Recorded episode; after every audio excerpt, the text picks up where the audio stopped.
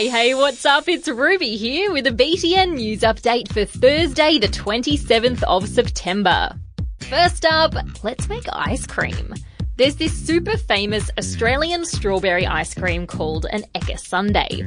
The recipe is top secret and they're normally only sold once a year at the Royal Queensland Show. I reckon I've nailed the recipe. Hey Ben, try this. Ooh, ice cream. Ugh, that's so spicy. What's in that? Huh. I guess the secret ingredient isn't hot sauce. Oh, yuck. I, I need some water. Because of all this business with needles being found in strawberries, the Queenslanders who make Ekka Sundaes decided to help farmers out. Yesterday, they broke from tradition and sold their special sundaes even though the show was more than a month ago. Thousands of people lined up to get their hands on one. Or five. And all in all, they sold 15,000 sundaes. And that involves a lot of strawberries. So the farmers must be loving it. The Dally M Medal is the NRL's Player of the Year award, and last night it was awarded to New Zealand Warriors captain Roger Tuivasa-Sheck. As he accepted the prize on stage, his fellow players rose from the crowd and honoured his achievement with a truly awesome rendition of the haka.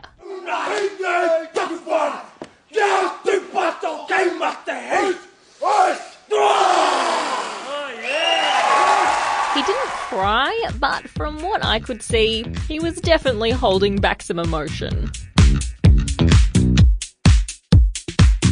So, you've heard of kangaroos, and you've heard of trees, I hope, but have you heard of tree kangaroos? They are a thing, although TBH, they look more like a koala than a kangaroo.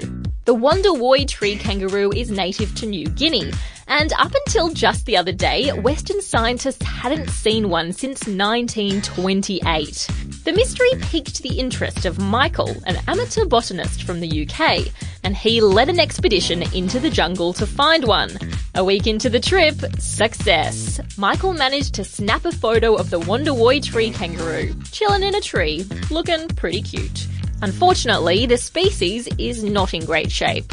Like so many other of the world's wonderful creatures, they're being overhunted, and their habitats being logged to make way for oil plantations and mines. But hopefully, now that we have some evidence that this animal still exists, people will start doing more to protect it.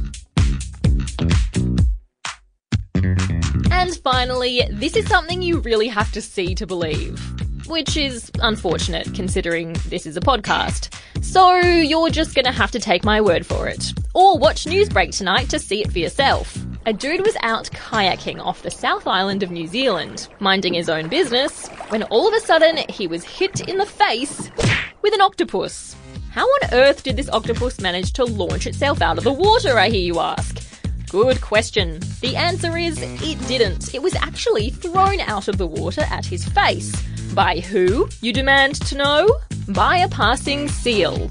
Yup, true story. A seal threw an octopus at a kayaker's face. Nature really never ceases to amaze. And that's all the news I've got for you guys today, but I'll be back with more tomorrow. Uh, Ben, are you okay? Water, please.